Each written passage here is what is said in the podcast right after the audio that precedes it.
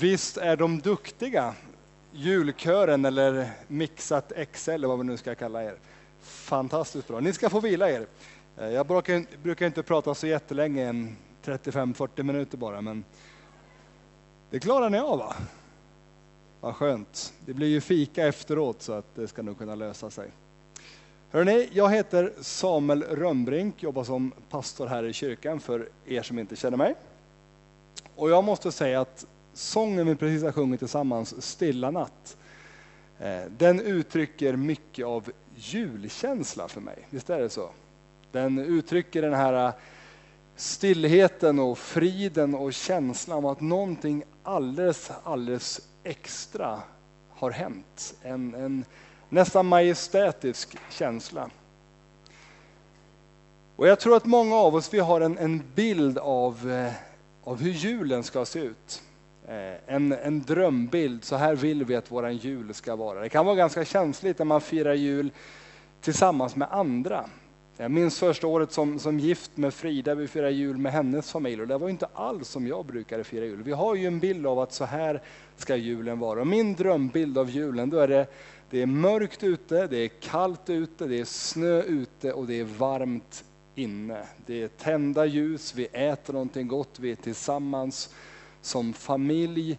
Och det råder någon form av, av julefrid. Den här vardagsstressen den känns avlägsen och det är, det är, det är jul och julefrid. Sen händer ju inte det här så ofta. Eh, kanske ens aldrig. Eh, att man har en, en stilla jul. Eh, jag kan inte ens minnas när jag hade en stilla jul senast. Och tänka efter så kanske jag inte ens vill ha en stilla jul. Men vi har ju oftast en bild av att så här, det är julen för mig. Men för att få den här drömjulen så är det ju ganska mycket som ska göras. Vi ska julstäda, vi ska pynta, vi ska fixa och vi ska dona. Vi ska eh, handla julmat, vi ska tillaga julmat, vi ska ta hand om disken, vi ska önska oss julklappar, vi ska köpa julklappar, slå in julklappar. åtminstone hemma hos oss så kan det gå ganska hett till när julklapparna väl ska öppnas. Det är mycket som ska göras på de här få timmarna under julafton. Så när man väl kommer till julaftonskvällen så kan jag vara ganska trött, ganska stressad och den här julefriden känns ganska avlägsen. Ibland har vi nästan glömt bort att läsa julevangeliet för det är så mycket som händer. Barnen ska sova, det är Kalle Anka på tv, nu ska vi äta. Så vi, vi stressar ju både fram och tillbaka. Då kan det vara ganska bra att ibland få, få ställa sig den här frågan, vad är viktigast med julen? Har du gjort det någon gång? Om du skulle ta allt som, som ni som familj eller du gör vid jul och så skulle ni plocka bort sakerna en efter en. Och sen skulle ni få lägga tillbaka dem en efter en. Vad är det första som du skulle lägga tillbaka för att det ska bli jul eller julstämning eller din drömjul. Jag tror att om vi, om vi ställer oss de här frågorna så skulle vi inse att det här med julstädningen och julmaten och inte ens Kalle Anka, ja, det kanske inte är så jätteviktigt. Julklapparna, ja de är trevliga att få, de är trevliga att ge, men kanske inte heller är så viktiga. Familjen skulle nog många säga, men det är ju ändå det viktigaste på jul, att få vara tillsammans med nära och kära. Och jag håller ju med, men vet ni, det går att fira jul även utan familjen. Det går att fira jul när någon saknas i familjen. Vad är det då som finns kvar? Eller vad är det då som vi borde lägga tillbaka i första hand när vi pratar om det? Jag tror att det är ganska lätt att vi mitt i all julstress och julstök så missar vi huvudpersonen Jesus när vi firar jul. Det finns ett engelskt uttryck, och ni ser det här på skärmen bakom. Jesus is the reason for the season. Jesus han är anledningen till att vi firar jul. Men ibland så är det så mycket annat som vi trycker in på de här juldagarna, på de här timmarna på julafton. Så han som borde ha en huvudroll istället har fått en biroll. Nästan som att han kommer lite i skymundan. Oavsiktligt, kanske. Omedvetet, Ja, kanske. Det kanske bara blev så. Man kan ju tycka vad man vill om Donald Trump. Ni ska bara höra diskussionerna som våra barn haft om hemma. Vad de har åsikter om hans blivande presidentskap. Han hade en slogan i sin presidentvalskampanj där han sa Låt oss göra Amerika stort igen. Let's make America great. Tänk om vi skulle låna den slogan och så säger vi Låt oss göra Jesus stor igen. Under julen, i ditt och mitt liv och i dagarna som ligger framför. Låt oss göra Jesus stor i våra liv. Den här julkonserten handlar ju om, om julen och vi sjunger sånger om julen och vi ska få höra julevangeliet ganska snart. Jag tillhör ju de som tror att det gick till precis som det står i Bibeln. Att det var herdar, en stjärna, vise män, att det var precis som Bibeln beskriver det. Men den viktiga frågan det är ju inte hur gick det till? Det är egentligen ganska oväsentligt kan jag tycka. Den viktiga frågan är varför? Varför valde Gud att skicka Jesus att komma hit på jorden? Du som har läst Bibeln och gått i kyrkan, du kanske tänker, ja men det är ju för att Gud vill berätta att han älskar oss. Att Gud vill ha gemenskap för oss. Och det tror jag är helt rätt svar på den frågan. Och då skulle man kunna tänka, men varför sa han inte bara det då? Varför var han tvungen att låta Jesus födas, växa upp och sen också dö? En ganska grym död för att visa att han älskar oss.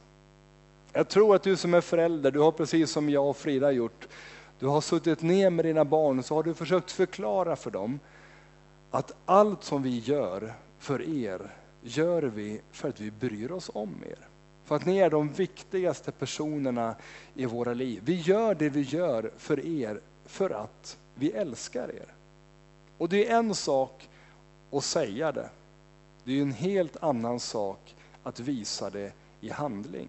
Ibland är det så att orden, de räcker liksom inte till. Man kan säga någonting men det är faktiskt först när man också kan visa det i handling som orden kan tas på allvar. När Gud säger jag älskar dig, jag vill bli vän med dig, jag vill bli personlig med dig, så var han tvungen att komma i person för att visa att han menar allvar med orden. Jesus han sa själv, jag har inte kommit för att döma världen utan för att rädda världen. Och Jesus han sa, jag är vägen, sanningen och livet. Ingen kommer till Gud utom genom mig. Gud han erbjuder gemenskap i det här livet. En mening med det här livet och ett liv efter döden. Det är vad, vad Bibeln säger, det är julen och det är Bibelns budskap. Om jag skulle komma hem till dig med en julklapp, sådär dagarna före jul, så skulle du kanske säga, men tack så mycket. Så skulle du ta den här julklappen som jag med omsorg har valt ut, speciellt för dig. Och så skulle du lägga den under granen tillsammans med alla andra julklappar. Och så kommer julaftons kvällen eller när ni öppnar era julklappar hemma hos er. Och du öppnar alla julklappar utom min julklapp. Då är risken ganska stor att om min julklapp får ligga kvar som jag har valt ut med omsorg åt dig under granen oöppnad. Så efter en eller två veckor när granen kastas ut så är risken ganska stor att den oöppnade julklappen får följa med. För varför ska det ligga en julklapp som ingen vill eller har öppnat på golvet när julgranen inte längre står där? Då skulle man kunna säga att den julklappen, den var ju ganska bortkastad. Jag gav dig någonting som jag tänkte, det här det har du nytta av, det här är bra för dig, det här kommer kunna roa dig, det här kommer, ja, använd vilket ord du vill. Men om du inte öppnar den så var det ju ingen mening egentligen med att ge dig julklappen. Man skulle kunna säga att det Gud gör, det är att han slår in en julklapp. gemenskap med mig, säger Gud, i det här livet. En mening med det här livet och ett liv efter döden. Och så säger Gud, varsågod. Här får du en julklapp. Och då vill jag avsluta med den här frågan, vad gör vi? Vad gör jag och vad gör du med just den här julklappen? Erbjudande om gemenskap med Gud i det här livet, en mening med det här livet och ett liv efter döden. Tar du emot det, öppnar du det eller låter du det ligga kvar under julgranen? Jag ska be tillsammans med oss. Och min förhoppning är att du som är här som kanske inte brukar gå i den här kyrkan, eller du som brukar gå i den här kyrkan. Och på någonstans så har julen och Jesus och allt det här, det har bara liksom fått rulla på. Att den här frågan ska få ligga kvar hos dig. Kanske så ska jag få säga mitt ja till Gud den här kvällen när du kommer hem eller här i kyrkan. Säga ditt ja och tack till den gemenskap som Gud erbjuder dig. Och så kan Jesus få bli stor också i ditt liv.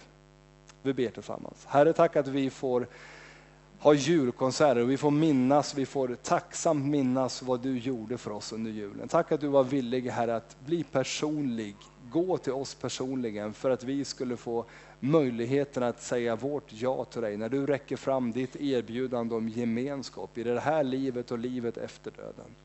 Och nu ber jag för oss var och en Herre, jag ber att du ska få bli stor i vårat liv Herre. Oavsett hur våra omständigheter ser ut, varifrån vi kommer, så ber jag att du ska få bli stor i våra liv. I Jesu namn. Amen.